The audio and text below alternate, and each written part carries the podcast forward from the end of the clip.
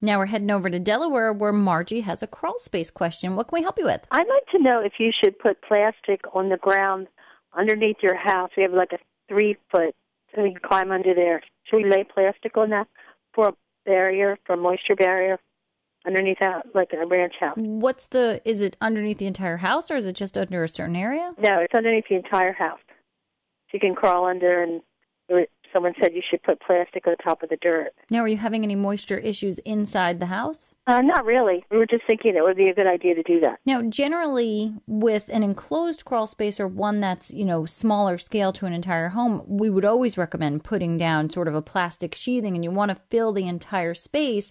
And in areas where you do have to have seams, you want to make sure that you overlap, you know, a good foot or two so that it really lays down nicely.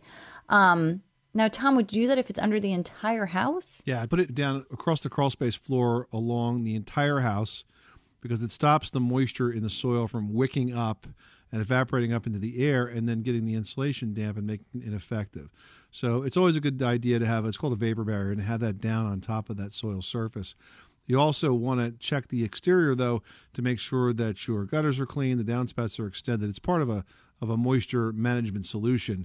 It's not just, you know, one-off. You want to make sure you're limiting the amount of moisture that actually gets to that, you know, the dirt or the soil underneath the crawl space. So if you make sure that your gutters are extending away from the house, you know, a good three feet or so, um, and not depositing the water back towards that crawl space, you know, any sort of planting bedded areas, you want to make sure that that soil slopes away. You just want to do your best that you can to move the moisture away. Okay. Thank you very much. You're welcome. Thanks so much for calling us at eight eight eight, MONEY PIT.